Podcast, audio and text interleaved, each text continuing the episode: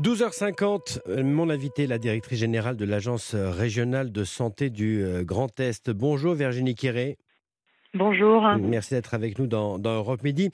On va commencer par un, point de situation. Le taux d'incidence moyen de la région Grand Est est de 104 pour 100 euh, 000 habitants contre 189 au niveau national, avec des disparités bien sûr départementales de 157 dans le Bas-Rhin à 29 dans les Ardennes. Pourquoi c'est une situation qui vous inquiète? Euh, On a vu des taux d'incidence finalement beaucoup plus élevés par le passé. Oui, effectivement, euh, la situation nous inquiète. Elle est suivie de près parce qu'on est dans une phase d'augmentation rapide de ces taux d'incidence. Vous évoquiez euh, le taux de, 109. Euh, on est aujourd'hui sur, avec un jour de plus en semaine glissante, à 116, même 117 mmh. nouveaux cas pour 100 000 habitants. Donc, ces taux d'incidence augmentent rapidement et nous devons de nouveau agir pour essayer de limiter cette progression.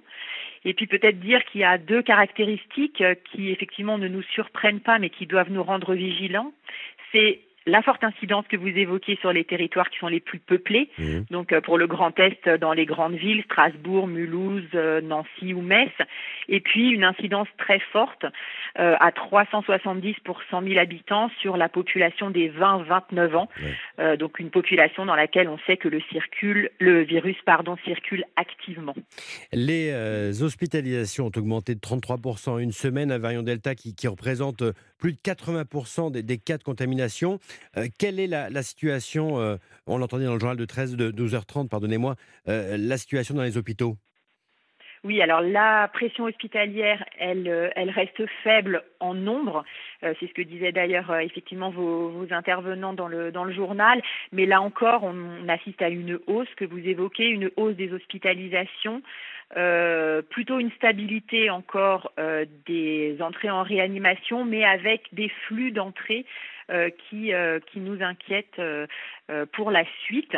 Alors, ce qui nous rassure peut-être quand même dans, dans cette situation, c'est que à ce jour, les personnes qui sont hospitalisées sont des personnes ne sont, enfin, sont des personnes qui ne sont pas vaccinées.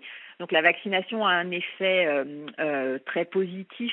Donc il n'y a, pas de vacciné. Il n'y a pas de vacciné en réanimation, hein c'est ce que vous nous dites. Non, non, non. Non, non. Donc, euh, donc voilà. Donc ça, c'est, ça nous rassure. Ça veut dire que la politique de vaccination fonctionne.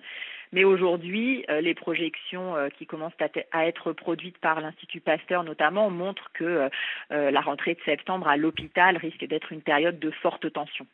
Virginie Quéré, face à cette aggravation de la situation, la préfecture a a imposé euh, mardi un nouveau tour de vis, imposant de nouveau le, port de masque euh, dans tous les lieux publics fermés, interdisant la consommation et la vente d'alcool sur la voie publique à Strasbourg.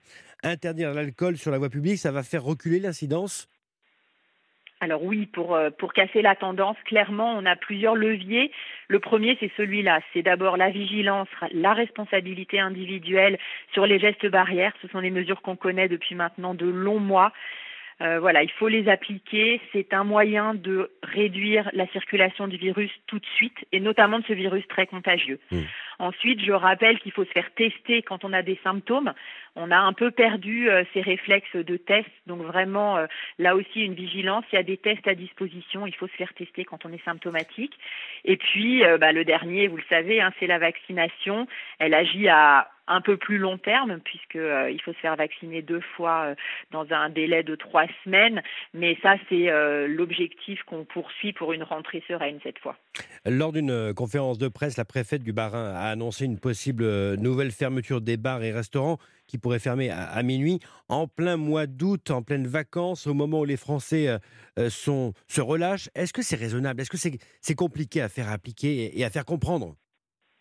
Alors, je crois qu'il faut, c'est ce qu'elle a dit aussi, hein, euh, elle en appelle on a avant tout à la vigilance et à la responsabilité individuelle. Je l'ai dit, je pense qu'il faut faire preuve de discernement. Dans les mmh. endroits où il y a beaucoup de monde, il faut respecter les gestes barrières. On n'a pas d'autre solution aujourd'hui pour limiter la circulation du virus.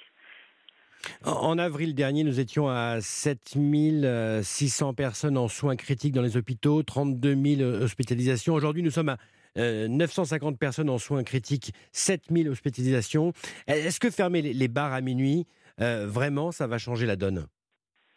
En fait, ce qu'il faut aujourd'hui bien comprendre, c'est euh, euh, l'impact de la circulation de l'épidémie. On se retrouve finalement dans une situation qui est comparable à celle de la fin de l'été dernier, où le virus circule fortement. Et donc, vous avez de plus en plus de chances euh, de rencontrer ce virus et d'être d'être contaminé. Donc, il faut qu'on évite de rencontrer ce virus parce qu'on sait que ça aura, dans trois semaines, dans un mois, un impact majeur sur les hospitalisations.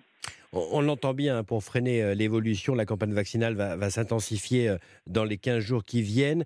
Avec combien de doses qui vont arriver chez vous? 25 000, 30 000, c'est ça? Alors non, du coup, ça c'est à l'échelle euh, simplement du, territoire de alsacien. En fait, on a sur les 15 jours, donc cette semaine et la semaine prochaine, environ 670 000 nouvelles vaccinations qui sont possibles. Donc 670 000 nouvelles qui peuvent se faire vacciner. Mmh. Une partie des rendez-vous, bien sûr, sont déjà pris, mais euh, on a euh, vraiment de la capacité à faire. Et euh, peut-être ce qui est intéressant aussi à noter, c'est que les jeunes se font vacciner, puisque plus de la moitié des, créneaux qui ont été réservés sur ces 15 jours, donc plus de la moitié de ces créneaux concernent des moins de 35 ans. Donc on a une demande importante des jeunes euh, pour la, pour la vaccination et on l'encourage vraiment vivement. Virginie Carré, euh, dernier point, on a l'impression que c'est la double peine finalement pour les vacciner. Emmanuel Macron avait déclaré que les mesures ne les concerneraient pas et finalement euh, c'est eux qui les subissent aussi. Alors les vaccinés aujourd'hui euh, vont pouvoir euh, profiter du, du pass vaccinal. Effectivement, dans certains endroits euh, et notamment en intérieur, le respect des gestes barrières doit être doit être maintenu, notamment parce que ce virus est très contagieux. Donc voilà, c'est je pense qu'il faut et chacun est vigilant et responsable aujourd'hui. Et quand vous déambulez dans les grandes villes du territoire, vous voyez que dans les lieux de forte concentration ou de fort, de fort regroupement de personnes, les gens portent le masque. Virginie Kéré, directrice générale de l'ARS Grand Est. Grand merci à vous, madame. Merci beaucoup. Merci. Europe Midi. Thierry Dagiral. Dans quelques secondes, le journal de 13h, puis Club Tokyo. Bonjour Simon Rubin. Bonjour. On va parler bien sûr de Teddy. Eh oui, Teddy Riner, médaillé de bronze. La nuit était cauchemardesque, mais la matinée s'est finalement bien terminée pour lui. Pour Roman Dico aussi, on fera le point sur le classement, les médailles françaises. A tout de suite Simon. Bel après-midi à tous. On se retrouve ce soir à 18h. À tout à l'heure.